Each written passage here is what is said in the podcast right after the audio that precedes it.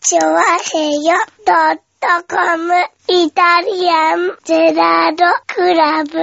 はい、どうも、イタリアンジェラードです。イェーイです。よろしくお願いしまあす。ねえ、ということでございましてね。ー、はいはい。い。いんじゃないか何い土屋と杉村でいいんじゃないか、今日は。や、まあいいとは思うけどさ。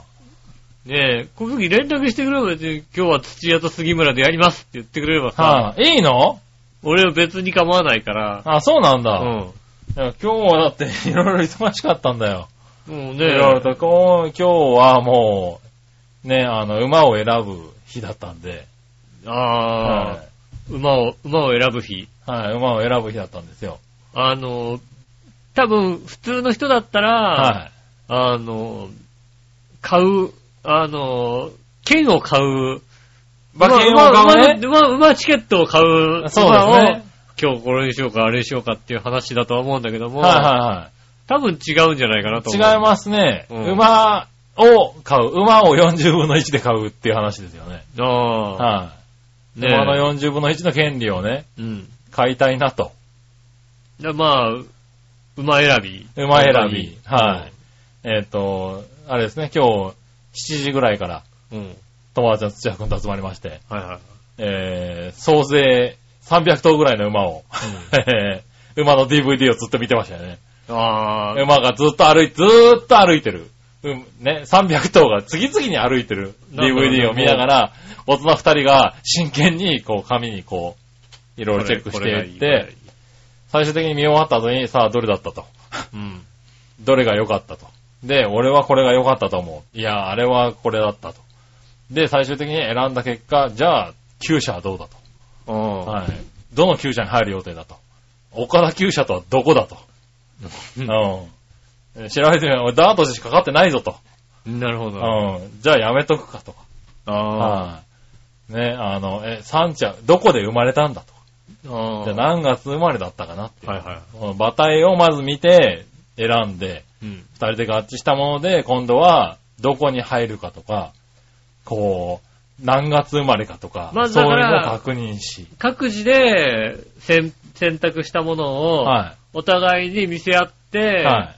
で、合致したものだよねこの、この中で、あ、これとこれがいいと。はい。じゃあお互いこれがいいって言ってるね、と。じゃあそっからまた絞り込もうとうんい。うことになるわけですね。そうですね。うん。で、絞り込んだ結果、今年は全部消えてしまいまして、あうんあ、あれいなくなったぞと。うん でどうしようかっていうんで、もう一回洗い出して、洗い出して、はい一応、一頭は決めましたけど、はいはい。あと、まあ、あと2頭ぐらい選んどいて、え3頭ぐらいの中から実際買うのをもう1頭決めようかなと。なるほどね。はい。いう第一次審査が今日終わったところですよね。うん。はいなんだろうね、すごいオーディションやってる子みたいな人で、なんかね。すごいオーディションをやってますよ。審査員ですよね、なんかね。うん。この時期、競馬は、競馬好きにとっては一番楽しい時期ですから。ああ。はね、新しい馬をい。買う。新い。しい馬を買う。うん。そしてもう、それこそ6年、7年の単位で楽しめる、こっから先。そうですよね。はい、あのー遊びをするための第一歩ですから。うん6年7年楽しめればいいねって話ですよね。そうですね。うん目標、目標が6年7年ですよね。。そうですすよね。まあね、その300頭の中には、うん100頭ぐらいは1年で終わってしまう馬がいるわけだから。そうですよね。未勝利みたいなさうん。。未勝利とか、怪我とかで、うん実際走れ300ませ頭をんでし見たても、100頭ぐらいは多分、1年2年で終わってしまう馬いるんですよね。そうですうんね。で、残りの200頭ぐらいが、まあ5年6年。うん。楽しませてくれる。それでもかなり確率高い方の馬を買ってるんですけどね。なるほどね。はうい。んだからそれを選別してやるっていう。まあ、そ、この時点で楽しいんですけどね。まあだから自分らの見てきた目とか、そうですね。わけでしょ。うんうんねで、実際これでまた買うときにまあ全国からね、いっぱいいるから、え。うんそういう人たちが。で、40口で買うんで、人気あるまあ抽選とかになるんですよね。ああ、なるほだどからね。実際買えないかもしれないし。うん。実際に、えっと、去年、一昨年と僕らはそれを買おうとしてるんだけど、うん。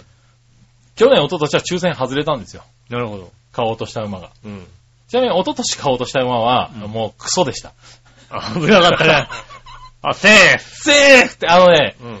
自分で言うのもなんだけど、セーフってやつですよ。あそうですね はいもうね、危うくドブに捨てるとこだった。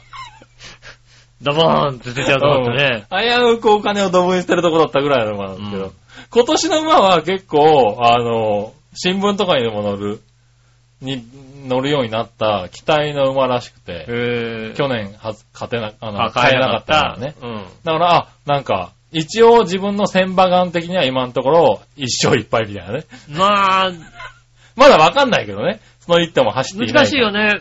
うん。あの、外した馬が活躍するのはさ、でもちょっと嬉しいは嬉しいじゃん。自分のさ、ああ、で、それもさ、人によっているんですよね。うんその自分が、あの、こう選んで買おうとしたけど、抽選で外れちゃった馬っていうのに対して、うん走ってほしいって思う人と、うん。もう見たくもないって人って二つ分かれるんですよ。なるほど、なるほしっかりと。ど。うん。あの、僕の友達で言うと、松本くんと土屋くんみたいなね。ああ、なるほどはいね。。あのね、もう、外れちゃった馬は俺の馬じゃねえから、もう即死んでもらって構わないみたいなことを、人と、松本くんだね。まあ松本くんだね、それはね。だね。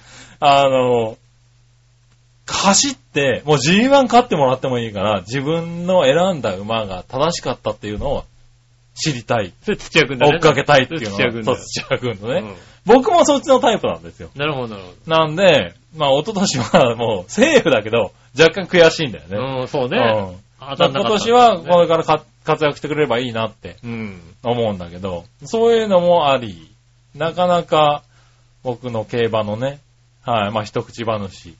もうだって15年ぐらいやってますかね。ねえ、うん。何 ?POG? いえーと、P じゃないですね、こっちは。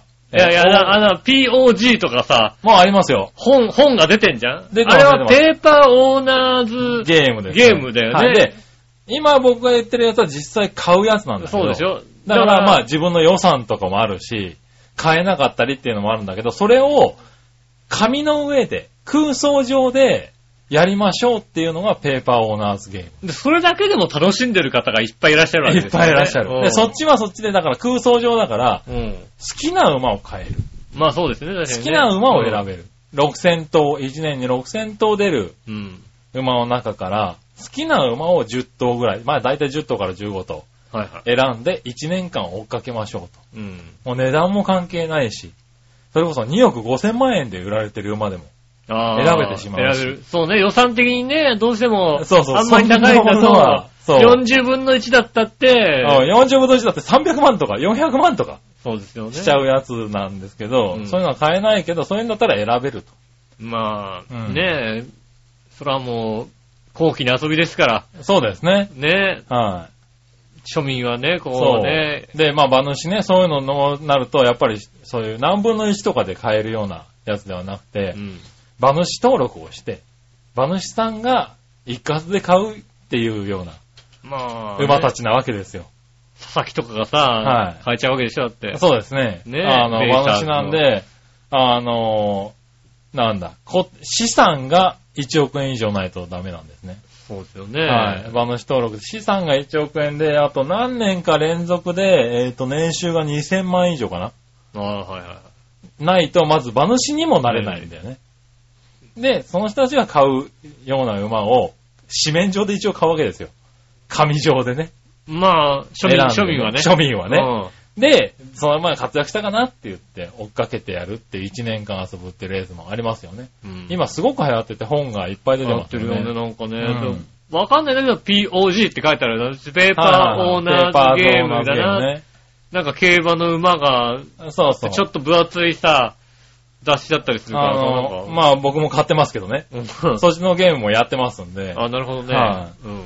でも、その、なんだろう、大人が10人ぐらい集まって、うん1人10頭15頭ずつ、無制限で選ぶわけですよね。はいはい。条件で。それで選んでやっても、1年後に、うん。勝ってる馬っていうのは、3分の1いるかなぐらいですからね。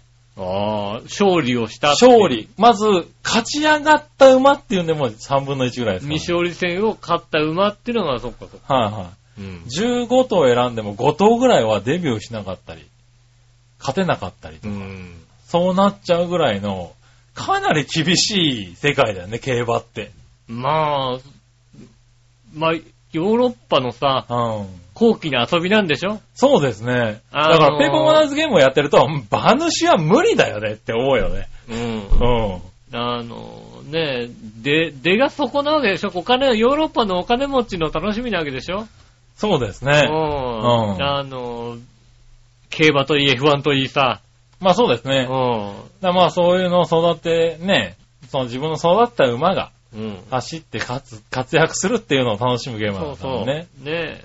だって、きっとあれだよね、もう、ねえ、あの、もともとが競馬がヨーロッパからスタートしてるから、はいはい。ねえ、そうだけど、うだからなんか、騎手がいてみたいのがあるわけじゃないですか。ん。まあそうですね。きっと、アメリカから始まったらうね、ん。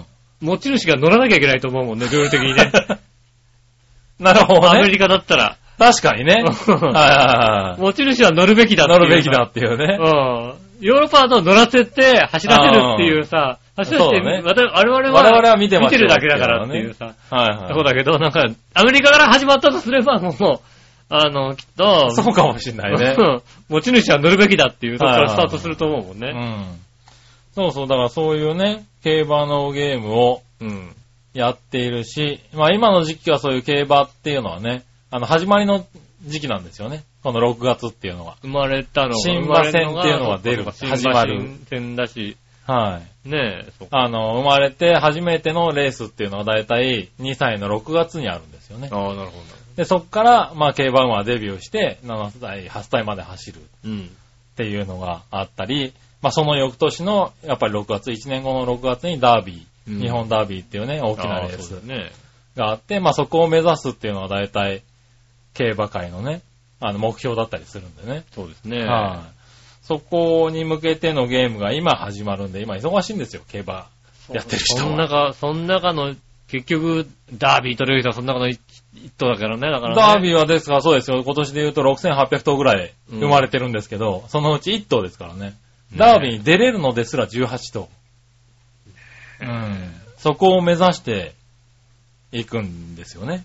まあねえ、じゃあそこでさは、ねえ、活躍して、うん。ねえ、それで、繁殖品、繁殖のね、オスの馬になってね、はい種付けなんつったらもう、はい。まあまあ、偉いこと。ダービーも勝うった賞らもう偉い金、。賞金もすごいけど、はいそのなんか、勝った賞金はもちろんすごいけども、はい。一番すごいのはそっから先でしょ引退した後でしょだって。まあそうですね。でもそれはもう何万トンに1頭ですからほね。んとね。ただその何万トンに1頭、2頭持っている人もいたりするんだよね。そうなんだよね。ええ金子さんっていうね。うんはい。ディープインパクトとね、あの、キングカメハメハっていうのを持ってる人がいるんだよね。これ2ね、年連続でダービーを制したっていうね。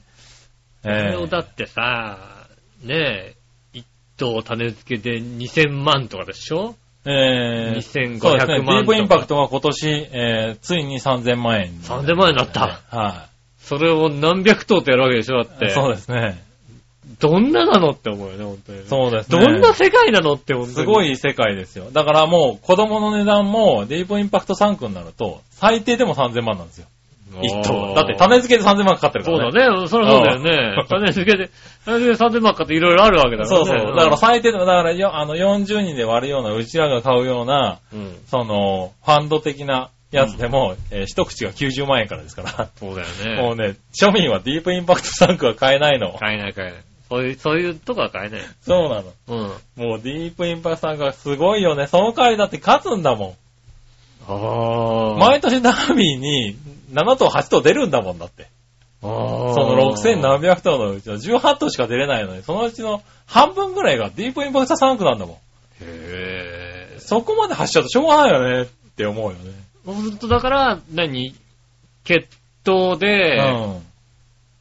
そこまではな、そこまでではないが、そうですデね。ィープインパクトの流れに似たやつとかを選んでいったりするわけでしょそうそうそうそうう。んで、だからそういうのとか、あとディープさん、ディープインパクトの子供う。うん。の子供とかね。ねえそういうのとか。子供でちょっと活躍できなかったけど、でも、もともといい足は持ってんじゃねえかっていうさ、とかかっていう。ね、覚醒遺伝はある、があるんじゃないかみうたんいな、そういう。あとはだから同じような血統が入っているとかねう。ん。うん。で、今、問題は、そんだけディープインパクト参加うんいっぱいいるんで、うん。牝馬もディープインパクト3区ばっかりなんですよ。ああ。サンデーサイレンス3区ばっかりなんですよ。なるそほうすど、ね。るとね、つけられないっていうね。ああ。種付けがみんな近親相関になってしまう。言われる。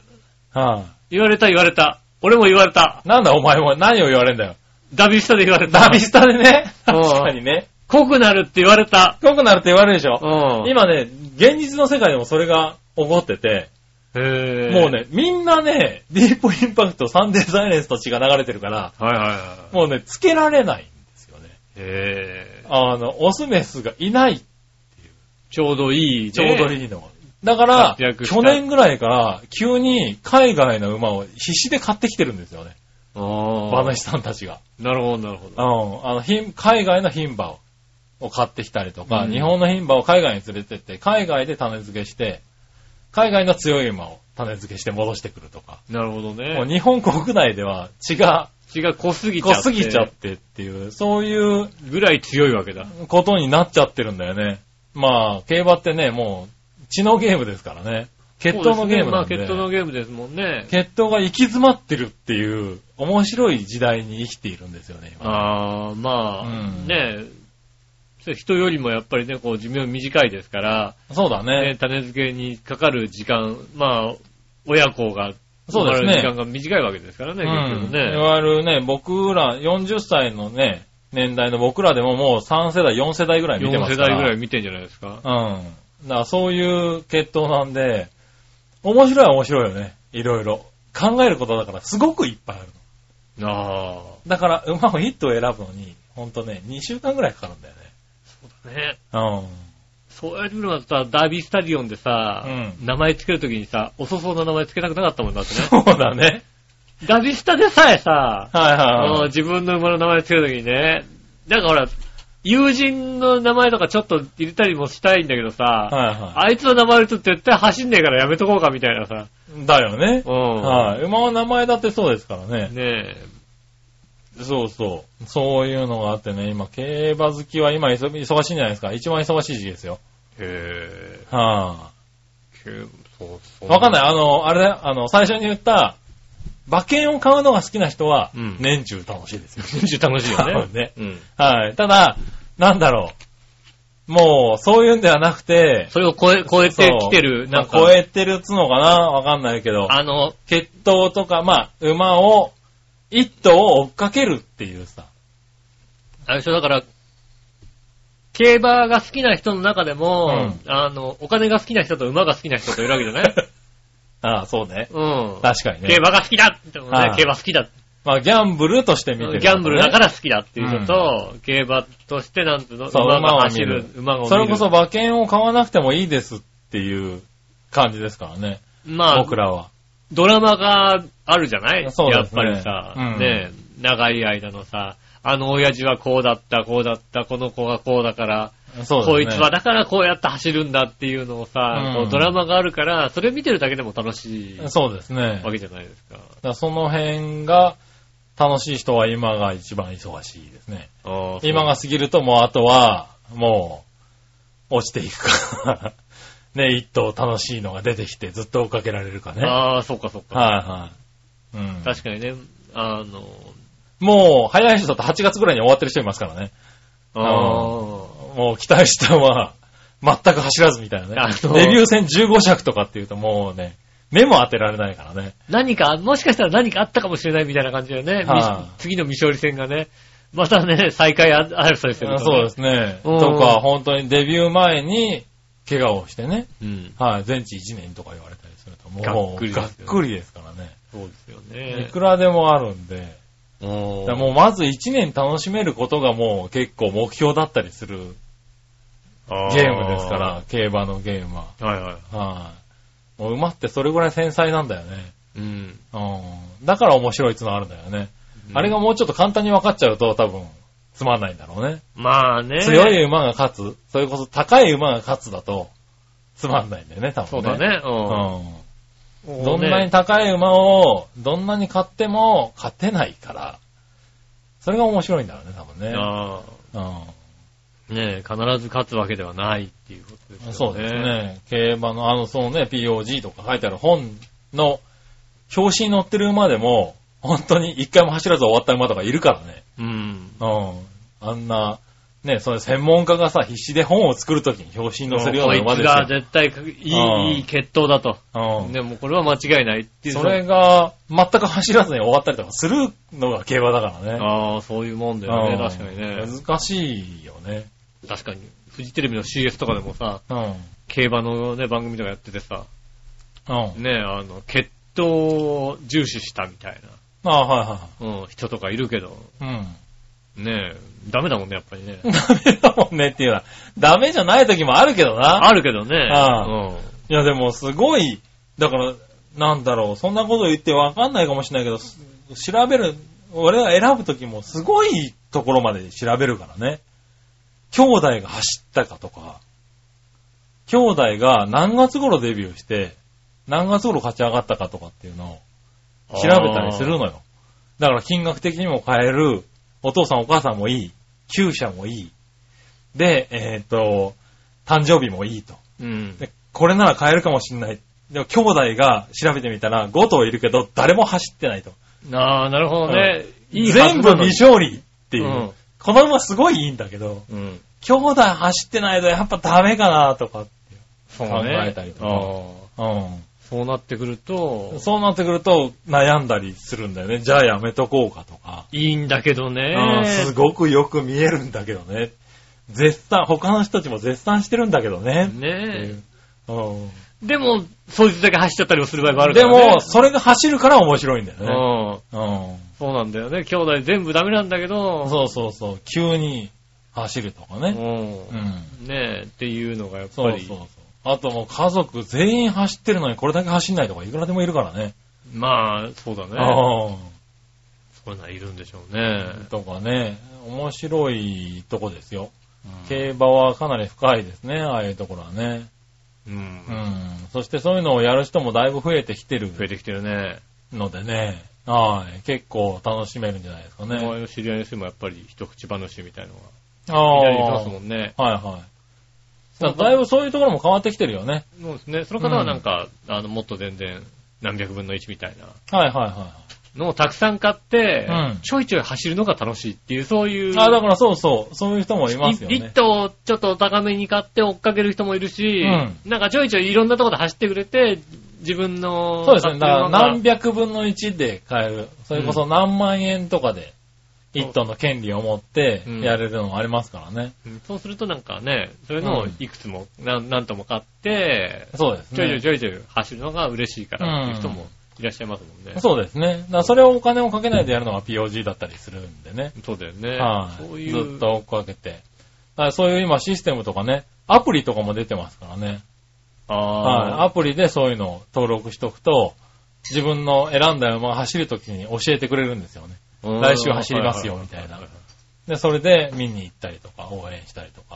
へえ。だからそうするとね、馬券なんかも応援馬券って言って、単勝、副賞だけ買うみたいなね。うん100円で、もう1着から3着まで、この馬が走ってくれればいい。何着を選ぶとか、そういうんではなくて、あ、もうこの馬倍率もそうね 1. 点何倍とか 2. 点何倍とかだけうん。うん。ど。だからそれに、あの、JRA さんもそれを期待してね、あの、応援馬券って買うと、単勝の馬券の馬の名前の上に、頑張れってつつけてくれるんだよね。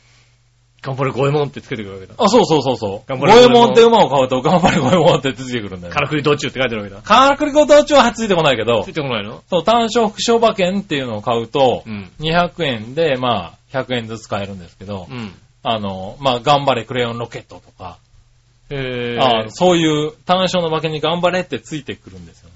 ああ。応援馬券っていう。だからそれだけ買って、うん本当に応援するみたいな。当たったからこう、買いに行くと、これ偽物ですから。偽物ですとは言われないよねちょ。っとみたいなこと。ただ、あんまり買える人もいないけどね、応援してるからね。頑張れって書いてあるけど、はいねえどれぐらいね、その頑張れ馬券がさ、うん。当たっちゃって、すげえついちゃった時にさ、はいはいはどうするかだよねい。。すげえついちゃった場合は、うんあのーなんだ、コピーサービスがある んで。はいああ、まあコピーして、そのはいはい。コピーして、まあ、で交換するかな。うんはい。多分ね。わかんないけどね。わかんなういん、ですけど、ね。応援してる頻度にもよるかもしれないですけどね。まあでも単勝とかだ、副賞とかだったらね、そんなつかないですからね。そうですね。うん、まあ本当に2倍とか3倍とかなんで、うん。交換しないで大切にね。取っといたりとかそうですね応援してますうからんね。。そういうのをやるっていうのに、もう10年じゃ効かないですね、僕やり始めて。ああ。いつの間にか。僕も競馬は最初ギャンブルで入ったんですけれど、うん。 10年ぐらい前ぐらいからかな、やっぱその一口話をやり始めてから、本当に馬券を買わなくなったよね。G1 レースっていうのも最近ではやらなくなったからね。ああ、それは、よっぽど、あれだね、うんもう、本当にただ馬が好きな。馬が好きでって、だ自分のか、あの、馬うんもしくは POG で選んでる馬が出るときだけちょこっと買うぐらいになったよね。ああ。うん。競馬でさ、もう、もう僕は、まあね、僕はお金が好きな方だからさ、まあね。うんはいはいはいたまに競馬やるよね。だってねたま。にやる。うん。うん。でも、競馬の中で、じゃあ、一番何が好きかったら、あいい実況。あー、なるほどね。名実況特集とかやられるとね、はいはい。もう見ちゃうよね。あ、それはあると思うよね。ううでももうだから、なんつうのでもどうでもいい結果とかどうでもいいわけ。ん。 なるほど。うん。名実況特集をさ、はいはやってたりいね、はい。なんだろうな、あの、フジテレビじゃないですか。うん基本的には。フジテレビでやる。うん。はいはいはい。まそうあ、あの、民放で言うとね。民放で言うと。はい。で、まあ大体そういうさ、実況特集とかやるときはさ、うんフジテレビかフジテレビの CS とかでやるわけだよね。そうだね。もっとやっぱりね、うん。一番こう見てて思うのうは、ん。あ、この年の G1 この人が喋ってんだ、みたいなね。あー、なるほどね。うん。うんねいうのをちょっと見ちゃいますよね。ああ、なるほどね。一番、だからなんていうの、こう、どちらかというと、だから、競馬そのものよりも実況マニア。ああ、でもそういうのもあるあるよ。競馬はね。うん。いろんなの。でも、競馬好きってそういうのから入ったりもするからね。で、あ、の、思い出としてそういうのが残ってたりするんだよね。うん。はいはい。だから、その、何が勝った時だとか、うん何年前どれが勝った時だっけっていうのに、実況が残ってたりしますからね。うん名実況があった年ですよとか。もうこの年のこのレース、あれか、みたいな。この年のこのレース、青島さん喋ってんだ、みたいなさ。はいはいはいはいそ。ねえ、三宅さんの実況、名実況がありましたよう。ね。三宅、そうねう。ん。三宅さんなんかあれだからね、入社6年目で G1 喋ってるって言うから ね。 すごいよ ね。入社6年目で28ぐらいでしょ、だって。うん。G1 すごいよね。今だってフジテレビのアナウンサーで G1 喋らせるって言ったら35越しないと喋らせないでしょ、だって。難しいだろうね、多分ね。ねうえ。ん。これをね、あでー、ちゃんと名実況いくつか残してますか残らね。してるからねあの人はね。大したもんですようね。ん。だからそういうね、楽しみ方もいろいろあるんでね。うん。競馬は楽しいですよ。なるほどね。はい。なかなか楽しいですよ。ねえ。は競馬、そう、楽しめんのか、それで。馬が好きじゃないんだね、俺ね、やっい。ぱり、ね。まあそうだね。だから馬が好きじゃないと、あれかもしれないし、それこそ、もしかしたら、ギャンブルでやっていた、うんこの、下地があるから、楽しめてるのかもしれないけどね。ああ。うん、競馬をね、いろいろ見てた。その、い見てた時代の馬たちがみんなお父さんになっているから、今で言うとね。そうだね。ううんん。。種母馬になっていたり、繁殖牝馬になったりして、それの子供孫が走ってるっていうのが、あの、応援して楽しいた。のかもしれないけどね。そうだうね、ん。なかなかね、プロ野球選手とかでもね、は。あの息子がっていうのはないかまなか、だ出てこまなだいなかなか出てこい。ないからね。うん。福士くんって言われても、福士くんは、くしくんは確かにね、声優に出てなこらっれてた、もね声優になったって言われてもね、みたいなさ、そうだね。話じゃないですか。なかなかそれで活躍するっていうのも少ないしね。そうですうね。ん。それがね、すぐ活躍しますからね。うんで、すぐ結果が出ますからね。そうだね3、4年でねう。ん。はい、だから今年で言うと、えー、来年の、あ、今年の、来年のデビューか。うん。来年の競馬のデビューからはもうオルフェーブルとか、ロードクエ、あの、ロードカナラオとか、うん。その辺の子供が出てきますからね。あーはい、オルフェーブルなんてもうだって3、4年前の馬ですからね。オルフェーブルっていう名前は知ってる。はい、うん。三冠馬ね。ううんん。参加もなんだ。はい、ロードクレストは、ああの、ロードカナラは海外の G1 で勝ちまくった。へえ。はい、世界ランキング、世界のレーティングでも確かトップ取ったんだかな、ロードカナロは。うん。うん、そういう馬ですね。へえ、うん。が、もう、あの、子供を産んで、その下の子供が走る走り時出す代ですからね。うん。そういう意味では周期が短いから短いから楽しいそうですね入りやすいかもしれないと思うんです5年やるともう、この親父見たって話になるからね。そうだねう。ん。なれますからね。そうです、確かにね。うん競馬はね、楽しいですよ。はい、ねえ、ギャンブルじゃなく、ギャンブルじゃなくですね。まあまあ、ギャンブルとしてやっても、こうね、あの、楽まあ、しむ。一気一遊できて楽しいですすけどね。うん。競馬場行ってね、競馬を、馬を見てね。そうね。は競馬場行くのはね、なかなかね、こう楽しいですからい、ね。うん。あれがいい、これがいいなんて選んでうね。ん。で、買って、当たり外れて楽しむってのもいいんですけどね。そうですうね。ん。まあ、ね、子供をね、動物園に連れてってやるっつってね。そうね競馬場行くっていうねお父さん親父も。僕、二人三人知ってますね。やっぱりいはいはいるいるんだね、やっぱりねはい ねえ、中山競馬場の内馬場でうん。ね。内側でふわふわの中にね、子はい供放り込んでね。放り込んでって。いましたね。うん確かにね。中山も東京もいましたね。今まそうでねそういうのありますよね。はねえ。なかなか。ねまあ、そういうのがイメージを悪くしてるような気がするな。 そういう親父がイメージを悪くしてる気がするな。まあ、うんしまあ、ね、奥さんにほらね、子供を連れてきなさいって言われるわけだからまさ。あね。ねんえ、そうするとどうしてまあも多。いですけどね。ねえ、うん。そういうとこに、自分のね、行きたいとこに連れてくわけじゃんだって。そうだね。俺だって親父とね、ゴルフ練習場よく連れてかれたもんだって。ああ、そうなんだ。うん。へえ、よくは連れて行かれなかったな。うち目の前がゴルフ練習場だったからね、よく見に行ってたけどね。なあ、はちっちゃいとこでい。ね。ちっちゃいところね。うん。はい。連れてかれたのはそこですよ、ね。熊川さんのゴルフ練習だったりね。あはあ、あねえ。そういうとこで、だから、そういうもんかな。そうですね。うまあお父さんに連れられていくっていうのもあるかもしれないね。ねえ。まあ、それで好きになる人もいるかもしれないからね。まあそうですね。うん子供がねうんねえ、まあまあね、ぜひ、これからね、夏に向けて、夏だとね、なかなか関東ではやらなくなるんでね、そうだね、なって競馬場は。。ただほらね、あのー、大井競馬とかでは、ナイターとか。あ、そうですね。うん。やりますね。ねえ。ねえうんナイター競馬もやっているので。そうですね。あの、会社帰りとかねう。ん。行く人船も増場え船ま橋す競馬ね場でもナイター競馬の場外とかやってますんでね。そうですね。う徐々にね、あのそういうのもやってるから、うん。行ってみるとね、面白いと思うよ。割と。そうですねうん。でね、割とね、女性陣は行きたがってるっていうのは、あるんだよね。あーあるよね。ナイター競馬とか特に、特に。ねえ。男よりね、割とね、女性陣の方が興味を持ってるっていうのはあるよね。うんなんだろう、あの、行く機会がないからなのかな。そうですね。割と会社とか。かで、なんか、ナイター競馬行きませんかみたいな企画すると、うん。割とね、女子の方が多いんだよね。あの、参加してくれるのあが、ー来るのが。まあね、そういう、ちょっと興味があったり、好奇心は女性の方が多いですうかん。らね。多いんだろうね。んあーそういうのね、募っていくってのも面白いかもしれないね。そうですね。うんね一回行ってみては。ねえまあね、知り合いい方にね、あの、周りに声かければね、競馬好きはいますから、必ず。い るね。必ずいますからナね。イターね、あんまり言ってないだけで結構いますからね。うん。競馬って興味ありますって言うとね、うん。必ずいますから。うん。うん。ぜひね、まあ、ね、若い世代にだんだん廃れてるとは言いますけどね。そうですね。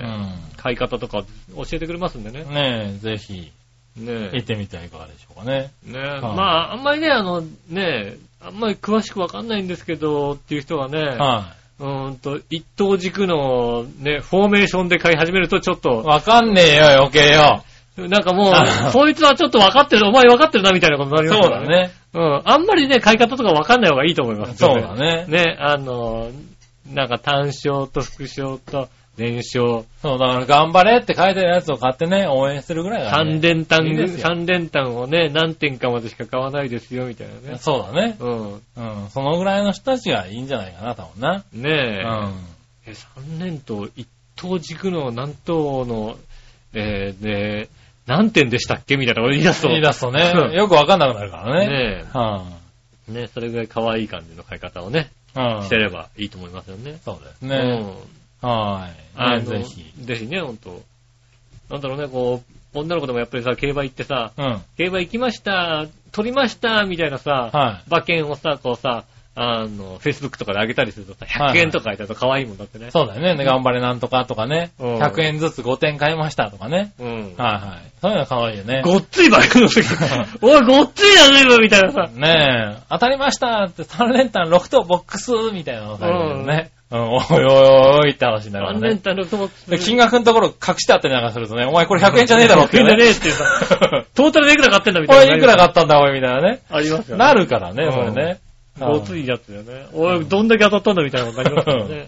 そうね。ねそういうのは隠した方がいいかもしれないえ。ね、そうですもしかしたらね。ね。うん。ねあえ、そういうことありますんで。あうんねえ、ぜひ。まあね暖かくなりますからね。これからあのね。夏場とかね。うん。うん。なんか、本当に、夏競馬をね夏。競馬だあっりたまりす、から。まあね。福島だ、新そう潟ですねだ、。うん。まあ、ナイターはナ関イター東でやはってま関す東けだよどね。。ねは大分、い。あのね川崎。川崎はちょっと行くの怖いかな。行くの怖い かなはい大井競馬場はねー、ね川崎に怒られそうだけどね。そうでですね。うん川崎もいいと思います。いいと思いますよ。あとはまあ、夏競馬っていうのはね、うん。北海道、あと、札あそう幌、ですね、札幌競馬場札幌、函館の競馬場だったりね。ありますかあとらはね。新潟とか、小倉とかね。そうですね。結、構あの、地方でやるんでね。うん。旅行がてらとかね、うん。行く方とかいますからね。いいですね。はい。ぜひね、いろいろ調べてみるとね、競馬結構面白いんそでうね。ですね。あと、去年からね、ナイターオートレースがね、川口オートで始まりまそしうたなねん。だ。オートもナイターでやっちゃうんだ。えっと、うるさいからマフラーを取り替えました。そうだよ ね、多分ね。うん。ナイター用はうるさいので、マフラーが音がしないようになってますす。ごいねう。んサイレントマフラーってあるんだ。いろいろ今やってるよ。 今、今、ミッドナイト競輪ってすごいよね。そうなんだ。ミッドナイトなの、ミッドナイト競輪。おうえっ、とね、1レースがね、7時くらいから。おうで、最終レースはね、11時半とか、あ、でもそのぐらいで終わるんだ。 12時近くかはいはいはいでも。そら。のぐらいになるやよってね。るっていう。で、まあ、あの、お客さん入れないで。えお客さん入れないおで。客さん入れないんだ。ネットでみんな買って、うん。テレビとかネット配信だけでやってる。すごいね。お客さん来ると、やっぱ周りの住民とかにそうだね。ご迷惑がかかるので、はいはいはいはいあの、そうすどごういねにかこうね、あの、フファンを増やしたいとか、へえ、いろいろ考えてんだね。いろいろ考えてるんですよね、んそういうのをやっているので、うん。ね、ちょっとギャンブルやってみたいという方もね、い面ろ白いいろ調べると。いろいろあるんだね。だからほんと、楽天入って、楽天会員で楽天銀行とか入ってると、はいはいはい。今、今でも買えるよ、だってもう。ミッそうドなんだナイト競輪とか。へすぐに。にもうさ、そういうギャンブル、そういうのギャンブルでしょ、ただのもう、あの楽天、 ただの楽ギャン天ブルだねポイントが使えますってなんだよな。って楽 天ポイント使えちゃうんだ。すごいね。競輪買うの競に、輪で楽天ポイント使えますって。楽天ポイントが貯まりますみたいなさ。へ貯まるし使えるってえ。どそういうれことはや貯ねめちゃうね、多分ね。んだからなんか、競輪の方の登録をすると、はい1000ポイントあげますってへえ。いう。それ使ってやれちゃうみたいダメだな。ろそれでやっちゃさ。それ使って買え買えちゃすうみごたいいな。ね。できる。世の中。世の中すごくなってますからねうんなかなかね、公営ギャンブル。ねはいは面い。ま白いあいろいろね、考えてるんでしょうからえ。ね。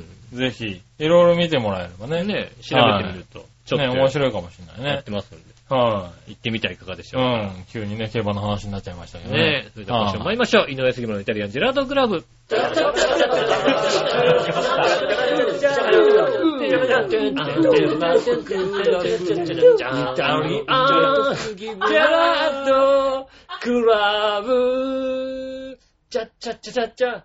エアコンつけていいですかあ、つけちゃダメでしたね。黙っちゃったねえな暑い中。いやでももうエアコンを何、冷房にする季節になってきたつけてますよ。寝るときとかちょっとつけないと寝れないかあもうらつけ。てんの寝ます、寝るうときちつけてまますねだ100年は早いよ。ああ、まあそうです。あーしょうがないですね、それはね。いやいやいやいやね。あ、そうなんだエ。アコンつけております。まあ。寝苦しい時期になってきましたからねね。えは改めまして、こんにちは、井上洋翔です。い。お木村和樹で届す。けしております。イタリアンジェラートクラブでございます。はい。なんかね、うん。寝苦しいって言えばうね、ん。僕最近ね、枕がうん。もうへたり切っちゃってて、うん。寝苦しくてしょうがないんですよ。寝づらいんだ。もうね、うんあの、低反発枕なんですけれうど、ん。えーっと、あの低反発だから5年目ぐらいなのかなうん。 ?4、5年目なんですけれど、もうね、下手っちゃって、もう、劣化しちゃってんだろうね。あの、だからもうね、低反発でもないし、うん、割と冬になると、割とつかしっかり硬くなるし、ああ、そ夏うねで、もそんなにね、柔らかくならないんだよ。ああ、そういうもんですかね。もうんう、。劣化してるんだよ、多分、ね。劣化してんだよ、多分ね。だから、寝づらいんだよね。だから、寝てるとね、朝起きるともう枕をしてないんだ。うん。ああ、邪魔だからね。邪魔だから。うん。で、まあ、そんなもんなのかなと。もしくは今疲れてるからなのかなと思ってたんだけど、うん。あの、隣にね、もう一個、ちょっといい低反発枕をしてるやつが寝てるんですよ。うちでは。は。そっちはね、もう10年ぐらい前に買った低反発枕なんですけうど、ん。 10年ぐらい前に、えー、その当時、ほぼ最上級の、まあ、低反発枕を買ったんですよね。を。ただね、そいつはやっぱいいだけあって、うん10年ぐらい経ってるんですけど、まだね、へたれ具合が下、手にない。そこまでではないんだよね。隣に寝てるやつは下手ってんのに。そう、隣に寝てるやつはへたってるんだけどうね。ね。はい、枕はね、へたってないんだよ。あなたらは下手ってないんだ。うん。うんあれ、それをね、結婚する前まで僕はしてたんですけど、うん結婚したと、したらね、いつの間にかこうね、それ奪われて僕、なんか、あの、何蕎麦柄になっちゃったんで、うん。しょうがなく買ったのが5年ぐらい前に、あーちょっと安めの低反発だったんですけれうんど、そっちの方が先にへたへたったっていうね。まあ、仕方ないですうね。ん。で、うん。変えてみようかなと思って、ああ。ももともと俺のだしと思って、そうだね。そっと変えてみたんですよ。うん、隣のやつね。その隣のやつにね、うん若干文句は言われましたけど。うん。ただね、寝起きがいいんだよね。なんだろろうね。あ、枕ってそんな違うんだっていうぐらい。う。あうん。寝起きがね、すごく良くなって。あ。ああ。もともとだから寝つきがいいんでう、ん。あんまりこう寝てる間っていうのは記憶がないんですよ、僕。じゃあいいじゃんね、別にね。、だからら、きついのつけちゃいいんだよな。だからいいじゃんと思ってたんだけど、寝起きの良さを考えると、きっとこの記憶がないところでも相当な負荷がかかってるんだってことが分まかあったそんうでですすね、多分ね。ただ普通の人だと、なんだろう、寝つきが悪かったり、寝ててもすぐ起きちゃったりとか。そうね、寝てて、こう、まず寝始めの時に、うん。寝入りが悪いじゃん。なんか首のさ、きっ位と置ねがさ、きちゃんとそなんう。ないだとからさ。そういうんで、きっとね、普通の人は気づくんだよね、きっとね。うん。僕多分気づかないまま朝、辛い状況で起きる。朝、つらーく起きるわけだそう。だからそれ、が気づかなかったんだね、どうもね。うん。だからそれを見て、 あ枕を買おうとの心に決めまして、うん。今日、あれですよ、あの、ララポートうん。行きまして、自分枕。ああ、はいあの、枕専門店はね、最近ね、結構あるんだよね。はい。うんオーダーメイド枕、うん。布団の田中が作ってるね、うん自分枕って店、うん。気になったんで、うん。行ってきて、はいはい。作ろうとうん。決めましたよ。ただ、えーっと、これ枕、オーダー枕、うん。えー、2万7千円。うん値段言っちゃダメだよ。えーバレちゃうじゃねえー値段言ってね、うん相当苦い顔をされたんですけれど、うん。なんとか許可がおりまして、あ今回、買うことにしちゃった。あ、ああ、なるほどねう。ん。でもね、いい枕、できたね。よかったね。よあかっあたよかったよかった。そう、なんで、うん。横のやつは、まだ当分、僕が10年前に買った、いいやつをね、うん。はい、使うと思うんですけどね。何せ、この自分枕はね、うんオーダーメイドなんで、僕に合わせてしまうんで、うん。横のやつ使えないんですよ。いや、寝心地よかったら使えるようになってね。でも、ただあこれこれどうだろうって寝たら、ああ、これちょうどいいなと思っ寝たら、心地がね、いいわけないんですよ。もう、わかん肩ない。の高さとかわかん、ないね全部合わせて。わかんないよね、そんなのね。まあ、わかんないけどね。うんはいはい。まあ、あのね、これ奪われた場合は、あの、2万7000請求しますからね。うん。あのね、 あんたこっちの枕の方が良かったって、良いって言ったでしょつって。 でもね言うだってね。でもね、今回だからこれを、ん。一応、あの、まだ買ってないんですけど、うん。寸法のとか測りに行ったんですよ。はいはいはい。で、まずこう首の高さとか、あの、背中。頭の高さ、頭のね、出っ張り具合とか、そういうのを全部測るんですね。はいはいはい。で、測って、寝、寝た時にこの頭と首と背中の間が、空間がどれぐらい空くかとか、うん。そういうのを測って、それに合わせて、この、なんだろう、枕の高さを決める。はいはいはい。、で、その枕の高さを決めるときにも、柔らかめのクッションでうん。調整するのか、しっかりめのクあーッション、はいはい中に入れるもみ殻とかね、うん。あの、キューブとかを変えら、変えて、合わせてくれるっていうんで、一回やってもらったんですよねう。ん。だからね、 すげえ寝やすいの。ああ。なん、なんだろう、まあもともと寝やすいね、寝入りが早いタイプなので、なんなんですけど、もうその場で寝ろって言われたらすぐ寝れちゃうぐらいの、やっぱこう、ちゃんと首の後ろを首ちゃんとこう、ピッと、ピタッとこっうて入るんだね。で、僕は今までこう、割と首の空間が開くタイプだったんでう、ん。割と枕を深めにしてたんですよね。肩、ちょっと肩ぐらいから枕に乗るぐらいの感じでやったんですけど、そうしないと他、普通の枕だと合わないんだけど、本当はそういうんじゃなくてちゃんと首にぴったり、首かはいはらい首乗の後ろらなぐらいいかと、ら乗っ乗っける。肩から乗ると肩に負担かかるから肩こりになりますよと。うん。でもそういう枕がないんで、うちで作ってるんですって言って、それで合わせてやってもらったんだけど、本当にね、すごく寝やすかったの。で、なんかこう、枕の中にこう、6箇所ぐらいあ分かれてんのかな中が。枕の中あーで、そ枕のの中中のの6箇所にそれぞれ、こう、柔らかかったり硬かったり、高さを変えたりとかして、はいはい。こう、もみ殻とか中のやつを入れあてく中れるんにです中よねに入れるやつ、だからさ、ね、あの、いろいろ変えられるわけだ。そうそうそうそう。で、こう、中、中材っていうのかな中材を。うん。それがなんかこう、パイプ、あの、銅パイプとかってやつだったり、あの、ビーズだったり、備長炭エアセルとかっていうようなやつ。あ備長と。炭で入ってる。首のところとか結構蒸れるから備長炭のやつがいいんですとか、へあの、この寝返りを打って顔が横になった時には、頬に当たるのやつは柔らかい方がーそうだいね。いん横での長さそうだね。うん。そこの部分にはちょっと柔らかめのやつを入れてあげましょうとか。あの、ドバイの金持ちだとね、ダイヤモンドに入ってる。そうだね、硬いね。ゴリゴリ言っちゃうね、多分ね。うん。それバカだね、多分 ね。いやそういう金持ちだかもら、しダイヤモか、ンもしか多分スネ夫だね、どっちかだ、多ド、分。そういうダイヤモンド入れる。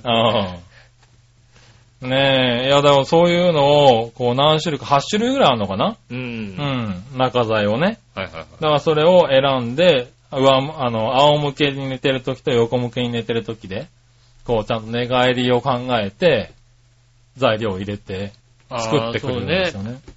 難しいよね。あ、どうなのかな、うん横向きの寝るときもあるし、上向きに寝るときもあるじゃない。はいはいはい。だから、普通に、普通の枕はどこでも一緒だからう、ん。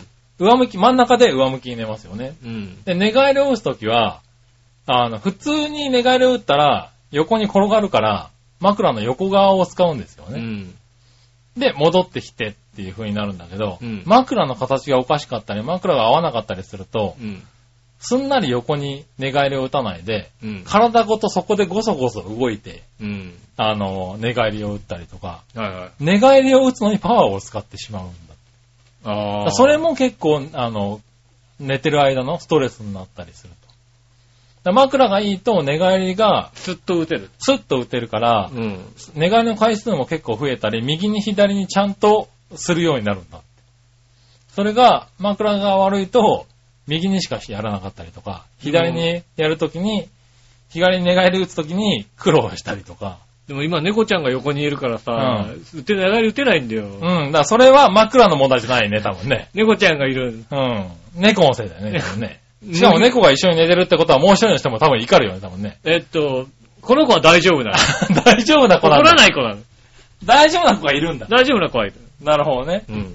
でもね、だからそれも多分負担になるらしいですよ。負担になる。寝返りを打つ回数とか、本当に。寝返りが自分の気持ちいいように打てないっていうのは、やっぱり体に負担が残るんだ。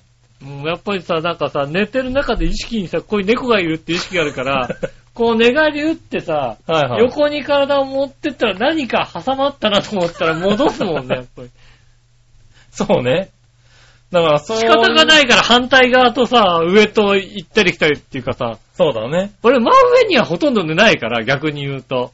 あー、なるほど、横ね。向き、ちょっと片側でしか寝れないっていう状況になるんだようん。ね。そうすると、だから体のバランスがずれたりとか、うん寝てる時に、だから片方の肩が凝ったりとかするらしいんですよね。そうですね。だからそういうのが、その枕によってなんとかうん。調整できるようになりますよと。うんで、それをメンテナンスしてくれるんだって。作って、ああ、作っただけじゃな作くっててね。売りまししただけではなくて、うん作ると、まあ、3ヶ月に一遍とか、はいはいはい。持ってきてもらえれば、うん。あの、中の材料が減ったりするじゃないですか、枕って。潰れたりね、ちょっと潰ねれたりとか。ただ全部入れ替えてくれると。うんああ。全部無料でやりますと。だから、旦那さんのこうね、うん前のやつあるじゃないあれをこう自分の方に持ってって、ちょうど、ちょっとあれだなと思ったら持ってって、うん。ちょっとこれちょっと合わなくなっちゃったんですよねって言え ば、俺の名前で登録してるわ 俺の名前、しかも担当者ついてるわ、多分。もうね直してくれうるん。いかもしれないや、でも直してくれたりとか、ちょっと減らしてくれっていう。あとはだから、体格って変わるじゃないですか。太変わるったりとか、痩せたりとかするじゃんね。だかうん。らそうした時にもやっぱり枕って合わなくなると。ええ。で、も、オーダーメイドで中身を入れ替えられるから、持ってきてくれればそこでちゃんと測って、やって、やりますよ。ああ、なるほどね。うん。で、また新たな中材とかがねうん、開発されたりとかしたら、そういうのもどんどん入れていくし、なるほどな。だからまあ一個高いんですけど、高いけど、日本一高いと言われてるらしいんですけど、うん枕としては。ただ、まあ10年間は使える。ま保証ですと一生もんに近いみたいなところがあるし。で、中が抜けても入れ替えるから、うん。そう考えると多分、高くはないですなるほどね。というのを言われて、実際やってみて、もうね、多分買うと思います。ああ、私そうですね。はい、うん。ちょっとね、いいです。オーダー枕。はい、オーダー枕ね。まあちょっと贅沢ですけど、大人はこういうのね、やっぱりね。う。うんん。ね人生の3分の1は寝てるっていう話ですからね。そうですね。うはい、ん。まあ、睡眠にはね、お金をかけろっていう人もいますいからまね。すからね、やっぱりね。うん確かにね。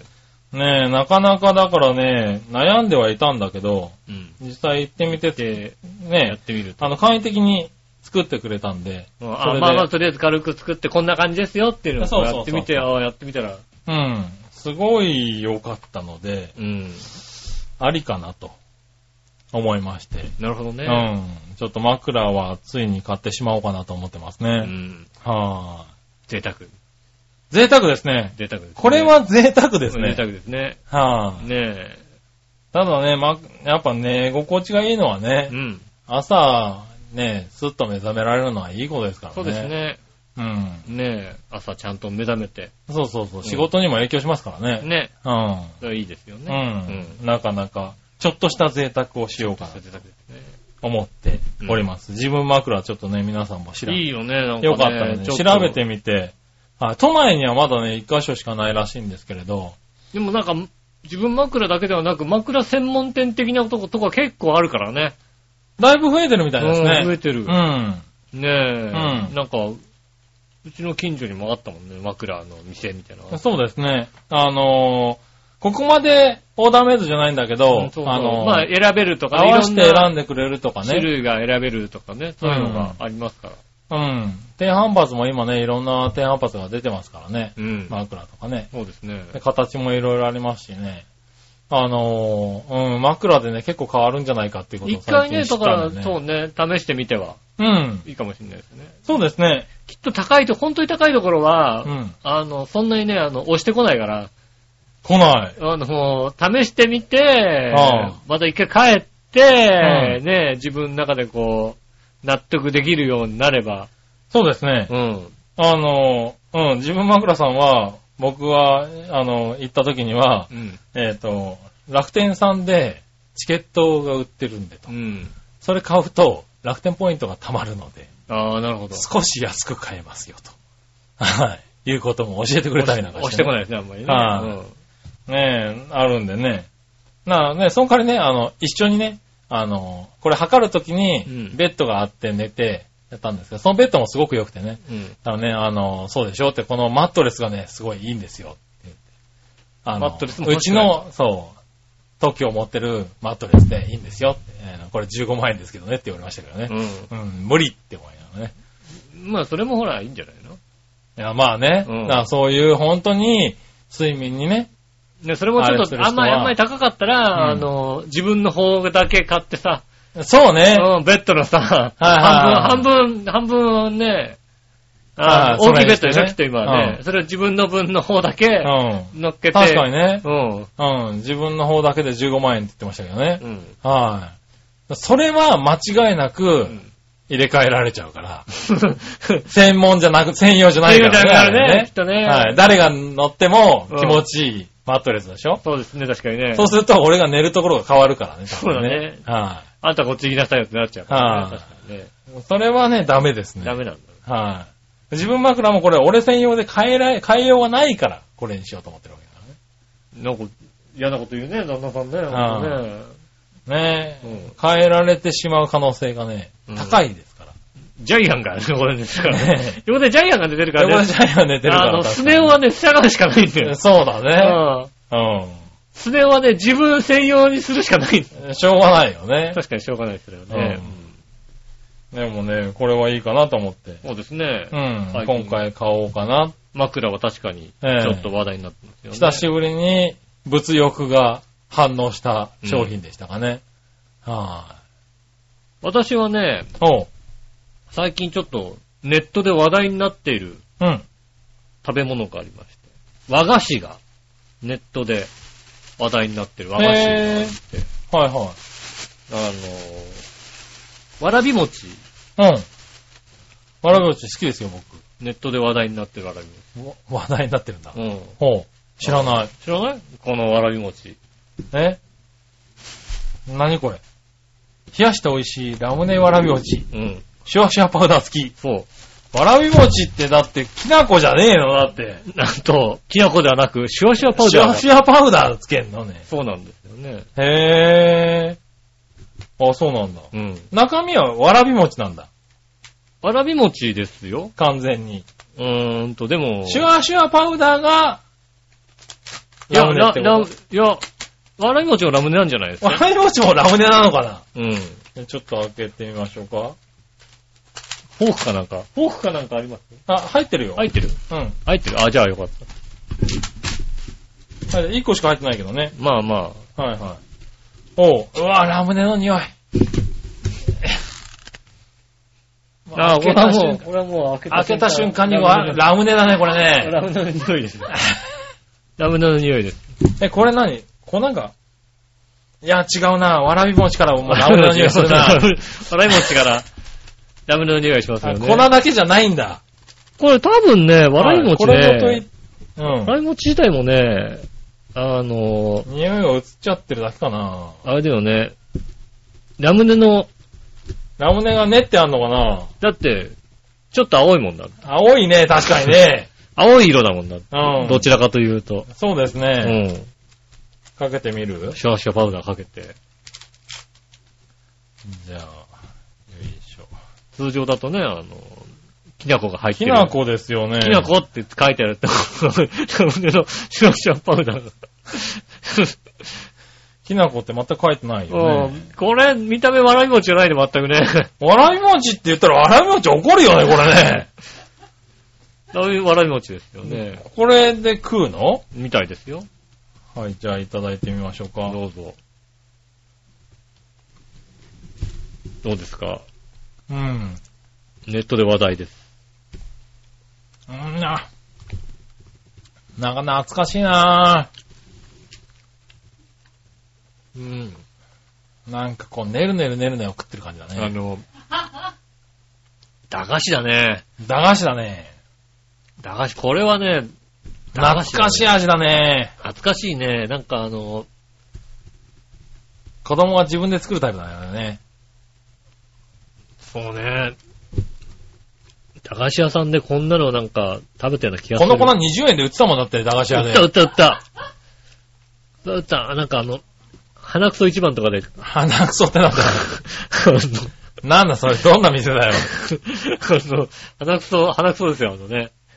あの、フラワー通りの一本裏に入ったところ。知らねえ。あ、そこ、鼻くそっていうのあれ。ねあの、あれですよね。え。売ってたね、これね。いやー、え、これが話題になってるんだ。もう話題になってますよね。へえ。ファンキーだと。 ファンキーなフの。うん。だからこれがだから、ここの会社がうん。突然これをやり始めたわけうじゃわ、ななくんてだ、これ。うん。あ、シュワシュワする。うん。突然やり始めたわけじゃなくて、他のわらび餅が並んでんだよ、この会社の。うん。あの、普通のわらび餅とか、いはいはい並んでる横に、急にラムネも置いてある。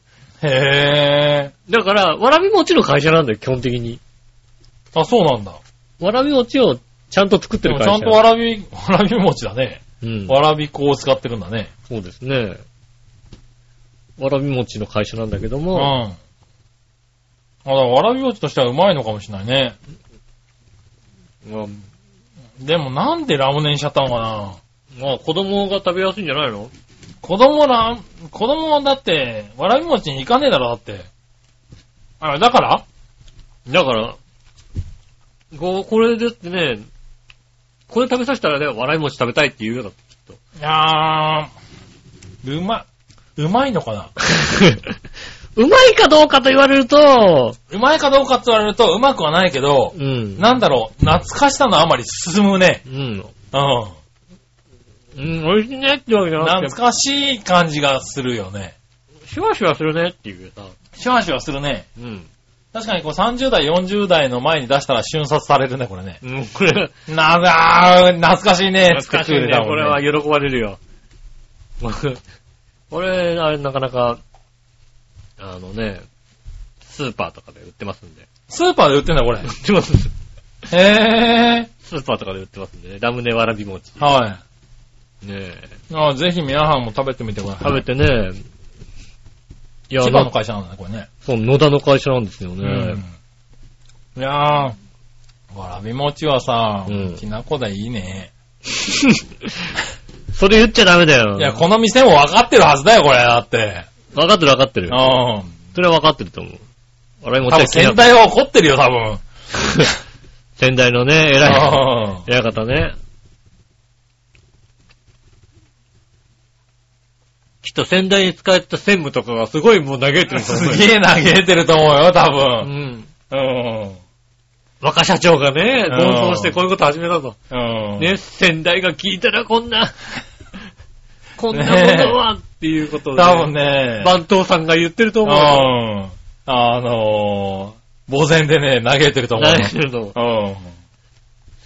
先先代。なんでこんなことになっちゃなっんでこたんな先代申し訳ありませんって言ってると思うよ、多分ね。うん。私、私がいたのに。ね若社長がってえ。うんなりますよね。時代なんですかねみたいなこと言われてるって多う分。ん。うん。ただ、あの、食は進む。進んじゃうけどうね。んは食べちゃいますい。ね。面白いね。これはなんかおも、なんか愛される、そうですね感じがする愛される感じですね。愛される、あの、ギャグだよね。そうですね。面白お菓子でね。うん。ねうん。えうんこれ面白いかもしれないね。面白いものありましたはら、いぜひぜ教えひてねくださいね。教えてください。うん。ねえ、食べてみますからねう。ん。はい。じゃあ、そういうことですかね。はい。はい。じゃあ、メール行こうかな。はいはい。メールは、まずは、こちらかな。京奈さん、ありがとうございます。井上さん、局長、我々のさん、こんばんは。まあまジャクソンママさん、ご出産おめでとうございますあ、ありがとうございます。あー今さっき、ドラッグストアでカッコントンを買ったら、うん。ピンクの小さな紙袋に入れてくれました。おう。ちょっとエロい感じになりま した。シールでいいですって言ったのに。ああ、あー、ドラッグストアからね、確かにね。そうね、ドラッグストアで、ピンクの小さな紙袋にね、あの、加工とぐらいの大きさのね、箱が入ってるとね、うん。うん。不思確かに。議とエロく感じるね、確かにね。うん。うん。シールでいいって言ったのにね。まあね。なかなか今紙袋のところ少ないけどね。ああ、今ね、コンビニでもあれですよね、黒い袋に入れますよね。あの、ねえ、女性の生理用品とか、あーそういうね。のもねう。ん。この間、あれってドンキホーテで、おう。普通にこう、買い物をしてう、ん。まあ、食普通に食品とか、エログッズを買ったら。エログッズは買ってないですよ。あ、買ってないんだ。普通に食品とかを、はいのペットボトルのジュースとか、うんなんか、お菓子とかそういうの買って、この中に、まあ、短パンハーフパンツみたいなのうん。はい安かった380円とかであれだったから、はあ、買っとこうと思って。いはい。うん。買ってったら、やっぱり中島くんの紙袋にそれだけ詰められて、一緒に入れらあれて、 ー。前のとこはゾウさんになってるやつじゃないの。しうん、それだったら、俺今日履いてきて さ、着てるからさ。そうなんだね。うん。はいはちょっと、なちるょほっどと、エロい、エロいもの買った人に、じゃあ明らかに、ドンキホーテで、そんなんやられたら、い。ああ。エログ確かにエログッッズズをを買買っったた人人だだよね。よね。確かにね。うん。ねそれはそうだと思う。え、ちょっと、そこに、にね、君が買ってきたらね。ね出てきたら多分え、エロいグッズですよ。う。うんん。でもまあ、そういうのを気使うんだね、今ね。まあ、気遣いますよねはいはい。そういう、なんていうのコンビニとかでもね。ドラッグストアとか行くとうさ、ん。必ず、何あの、袋分けますかって聞かれるよね。あお菓子何、をお菓子とか食料品と、ああ、そうなんだ。まあ、シャンプーだったへり、ねえ、ああ。いいよ一緒でと思う。ドラッグストアでそんなにいっぱい買った覚えがないからな。最近もう目薬ぐらいしか買わないもんな、ドラッグストアで。ドラッグストアね、本当に言われる。へ必ぇー。ず、うん、いいよ、そんなの一緒でってさ、思うんだけそうど。なんだ。ああ。うんもまあう、俺ドラッグストアをそういや考えてみたら最近目が、目薬しか買ってない。ドラッグストアで。ああ。 3ヶ月に一遍ぐらい目薬を買っているかな。うーん。あもあとあれか、あのー、なんか、なんだ、こう体を拭くような、あのー、シートう、ああのー、クールシートみあ、たクいな。ールシートみたいなね。うんギャズビーみたいな。はいはい。ああいうのぐらいしか買わないから、まあ普通に何も言わずに袋に入れられて。なんかほら、それとはい一緒になんかグミとかさ、買うとなんか分け、言われんだ。あの、水のペットボトルとか売ってんじゃんなんかさあ、売ってますうね。んちょうどいいからさ、それも買ったりするとさ、うん。分けますかってなるとさ、へぇうんいや別にそんなに分けるほどの、え、ちょっと食品と薬とかでさ、分けますかって分けなくていいだろうっていうさー。、ああ、同じもんだろうみたいなそうなんだね。気持ちになりますよね。へぇー。俺、目薬を買った時もう、ん。分けますかどころか、そのままでいいですかって言われて、いや、中身だけでいいですって言われ、言っはてい、その場で開けてもらって、中身だけ持って帰るもんね。ああ、うん。あれが、うんなんだろう、店としていいのかどうかはわからないけど、まあ、言われたんならね。言われたから多分やって、やるんだろうね。やりますやね、っ確かにね。て、うう、んんもう、な、はね、邪魔じゃないゴミとか集まってるう人ん。なんで、そ中身だけでいいですって中身だけ持って帰っちゃうよね。ああ、うん。そうね。割と、だから、そうか、でも、普通にやるとそういうのを言う人がいるんだろうね、多分分けてくれとかね。分けてくれとか、う割といますよね。はいはよくわかん、たまによくわかんない時います。い。あ、そうなんだ。あの、なんか、ビール買って、袋入れますかうん。うん。 あ、ちょっとあの、カバンに入れるから袋入れてってわけわかんないこと言ってる。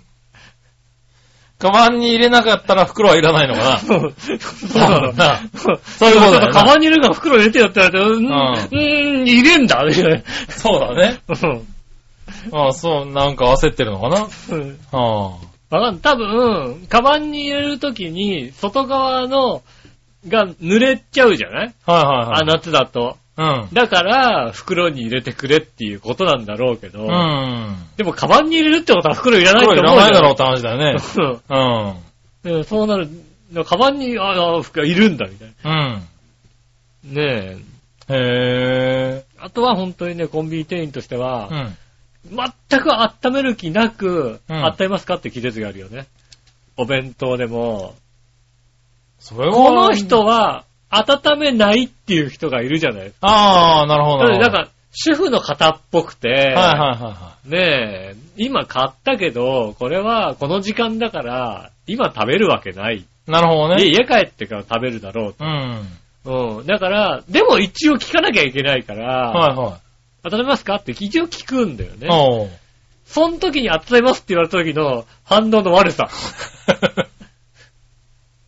いや、だって温めるはあるだろうからからそうそう言ったら昼、聞かれてるしねだから昼頃に、ね。ねえ、明らかに外で食べるような人が、うん温めますかって聞いたら温めますって言うだろうなと思うから、ささっと行くんだけど、うん。はいはあの、こいつはもう温めないだろうなと思うけど、い。一応聞く一応言うだけ言わなきゃいけないから、あそうなんだ。うん。なるねほどね温めますかって聞いたら、はいはい。温めますって言われて、あ、温めんだっていう。あ下手するとそのまま袋入れて温めないで渡そうとするときあるもんあ。ね。なるほどね。こいつ温めるだろうなと思ってるから。はいはいはい。でもコンビニはでも難しいよね、今ね。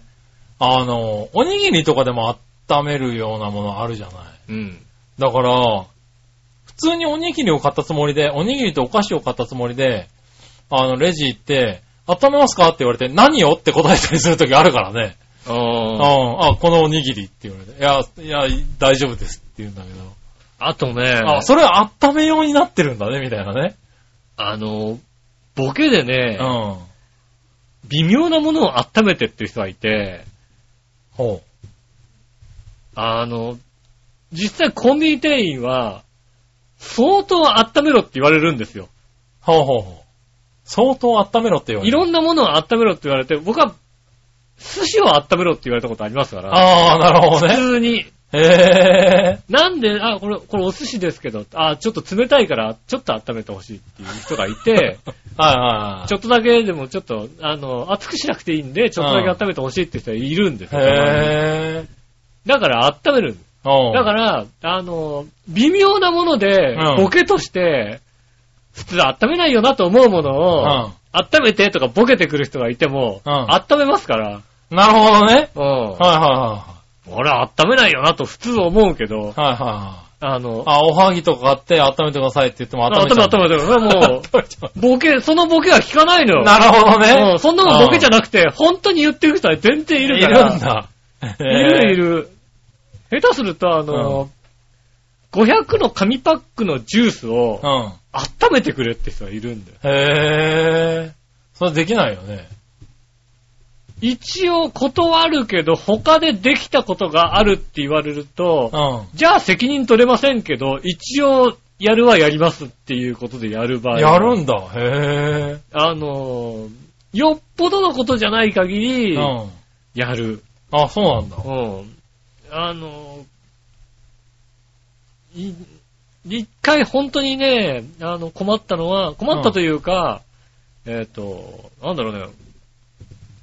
まあ、ポテチとか、あうん。の、こう、内側がこう銀色になってるあ、はいはもい。のあるじゃないですか。うんそういうんでなんかあの、イカの、ちょっと揚げたやつみたいのが、あそういうのになってて、はいちょっと温めてくれって言われたうかんら、パカッて開けて温めて、ピッて押した瞬間に、だからビルビルっつあ。そっうて、だよね。 あうん。の、はい溶けてなくなるっていうね、外側が。はこれなんですけど大丈夫ですかって、まあいいよって言って思ってたけど、ああ、やめとこうと思って、あの銀色のやつだけはやめとけっていう。い。なんで紙パックだって中がビニールコーティングしてる場合はあるからそう,、ね。そうそうやっちゃダメだよね。ダメなんだよ。だからダメですって一回断るんだけど、うん。いや、でもやってくれってバチ言わバれると。チバチって言ってもやれと。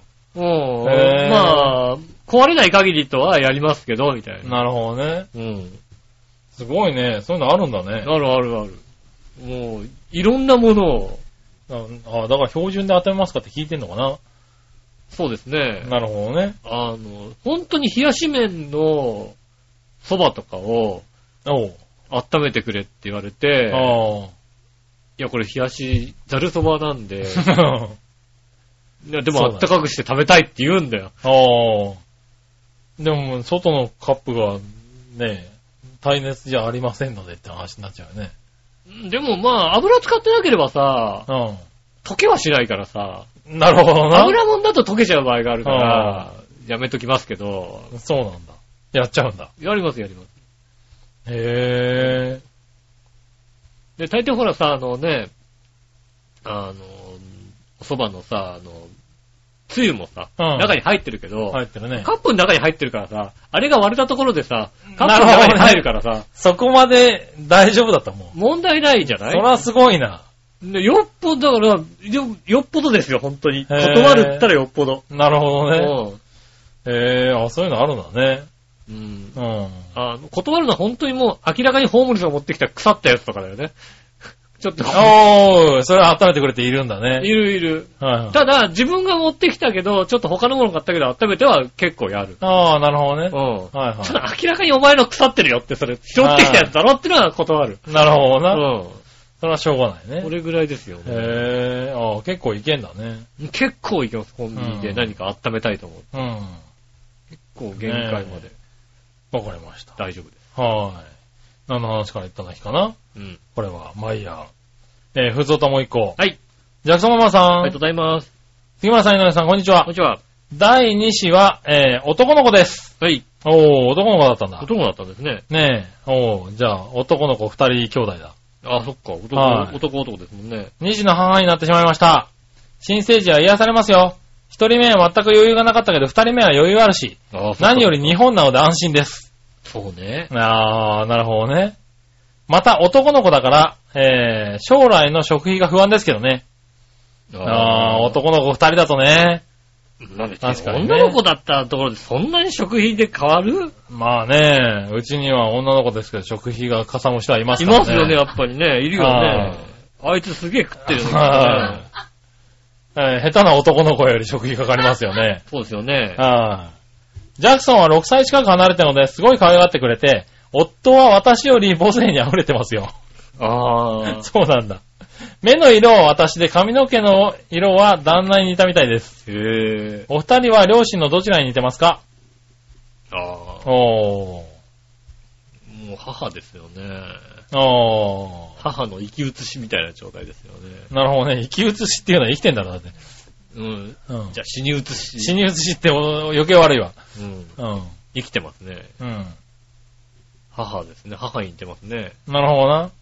たまにでも自分の声、声聞くと親父に似た似てるな、似てきたなって思いますけど。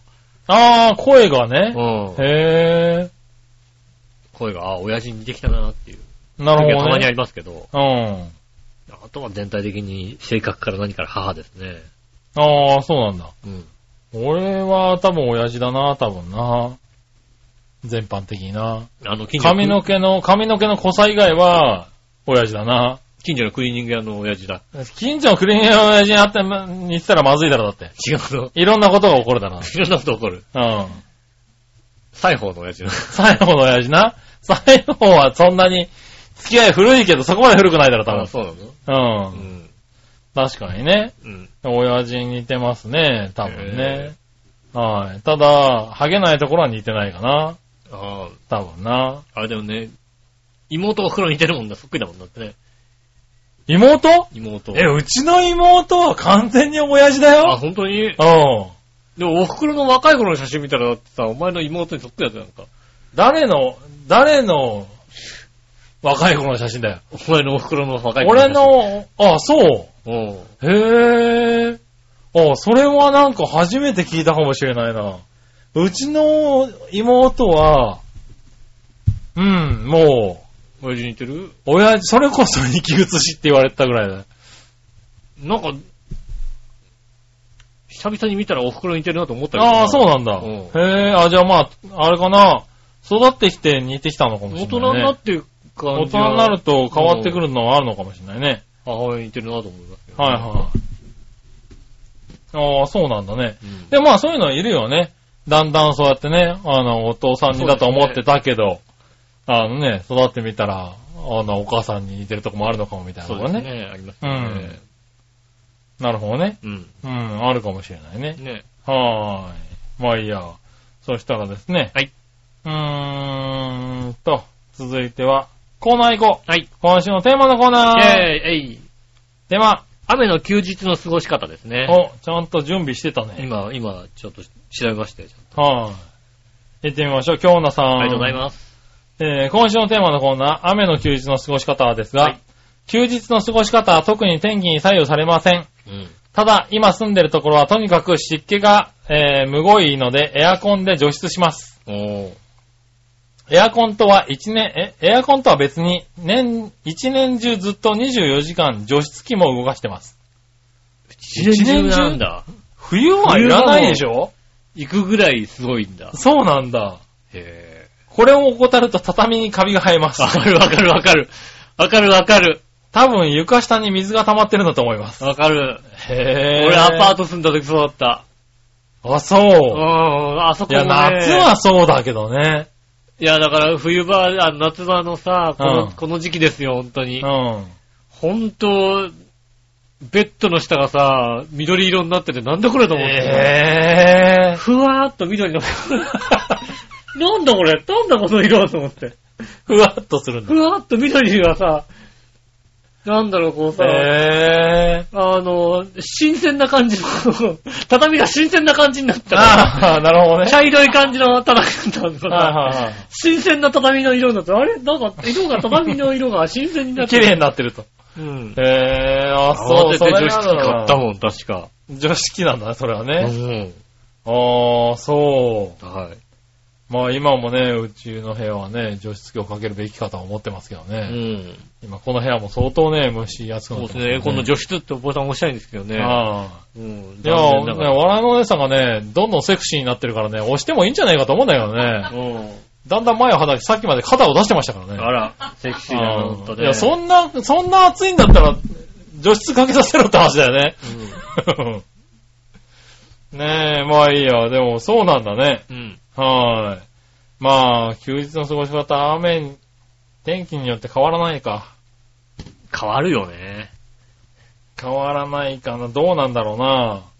まあ、杉村さんほら、あーまあ、休基みの本た的びににだって雨だからさ雨だからね、変わんないよね。そっか。うん。おーそうなんだな。多分なう。ん。うん。でも変わる。まあ、普通は変わるわな。確かに。でも天気のいい日は出かけたいなって思うよね。出かけようと思うんじゃないですかうん。ね。思う思う。うん。確かにね。うん、まあそうだね。でも基本的には変わらないと。今日の朝はね。そうですね。はい、ありがとうごあざいまりがす。とうございます。はい、そしたら続いてのコーナー。うん。さあ、どっちのコーナーえー、えい。はい、さあ、どっちは、えっと、エビフライは、エビの天ぷらどっちいただきましたね。お。えー、京奈さありがとうございます。ん。エビフライはエビの天ぷらどっちうん。ダメ、選べません。両方です。ああ、まあまあ、あしょうがない。両方ですかオね。ーガパターン、オーガパターン。オーガパターンですね、これね。 紫のオーガパターンですよ。あーうん両方っていう。両方。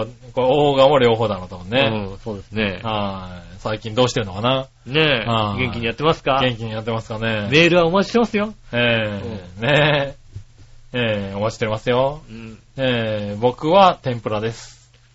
あー、タルタルのエビフライもいいんだよね。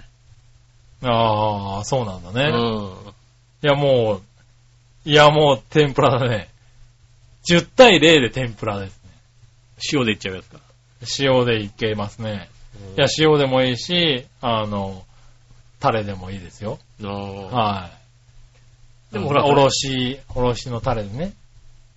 ーエビの天ぷらってそんなさ、うんなんかごっついエビやんないじゃないごっついエビまあはごっついエビはやらないエよビねフライがなんかごっついやついるじゃん。なんかいや、ごっついやついるけどさ、うん。ごっついエビフライを食べないでしょ、君だって。みんなに食べないですね。そうだよね。うん。ごっついエビフライが出てきたって頭からかぶりつくタイプじゃないいよや、だ好ってきじゃない。そうだようん。ね。好いや好きじゃねえんじゃんだ。好きじゃねえ。好きじゃない。 僕はだからあれに魅力を感じられないからもう、天ぷらなんですよね。あー、なるほどね。そばに乗っけてもいいしさ。ううん。そばのね、だしに使った天ぷらとかうまいじゃない。ん。まあ、うまいようんね。あの天ぷらうまいエビだよね、やっぱね。まあ、そうですね。エビの天ぷらになっちゃうかな確かにエビフライって、まあ美味しいけど、うん。本当に美味しいのだったからそれこそ本当にね、頭、頭付きで、うん尻尾まで綺麗に上がってるっていうの、あそうですねなんだろうけど、うん僕はそれに興味が俺もなそいんのな好きじで。ゃないな、確かにな。はうん。あの、エビ尻尾まで食べる人の意味がわかんない。い意味、そこにいるけ どな。いたいたあいたよ。グルーポンでずっとエステ探してる奴がいた よ。いたじらなんか関係ない、番組関係ないよ。関係ないよねうんエステずっと探してるよなエステずっと探してるよって。あ、ああ。そういうやつはね、確かに、だから僕はエビは天ぷらです。なるほど。はい。うん。今日のさんは選べないと。選べないんだよね、きはっとい、いただね。きましたね。まあ選べないって人はいるかもね。うん。確かにタルタル、美味しいタルタルが出てくるとテンション上がるもんね。テンション上がでるねも俺、あれはね、タルタルを食べたいんだと思うんだよね、俺ね。でもタルタル食ってる場合じゃないよね。うん。エビ、ねエビフライを食べてるけどさ。う。うんん。ねえ。確かにね。うん。はい、ありがとうございます。あの、お弁当とかでタルタルが明らかに足りない時あるよね。ああ、確かにね。うんそれはあエる。ビフライが入ってるさ、はい、うん。やつでさ、タちょルこタル。っとね、あの、先っぽに乗っかってるぐらいのやうつん。ね。で、それ以外にもうさ、かけるものがない時あるじゃないうん。もう何で食えっつうんだよ ってうん話。大半が蓋に行っちゃってる時あるじゃないあるあるある。いやいやい や、あるよね。そううね。ん。はい、ぜひね。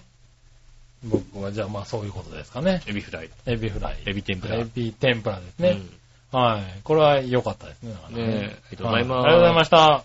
えーっと、今週もメールありがとうございました。また来週もメールお待ちしております。よろしくお願いします。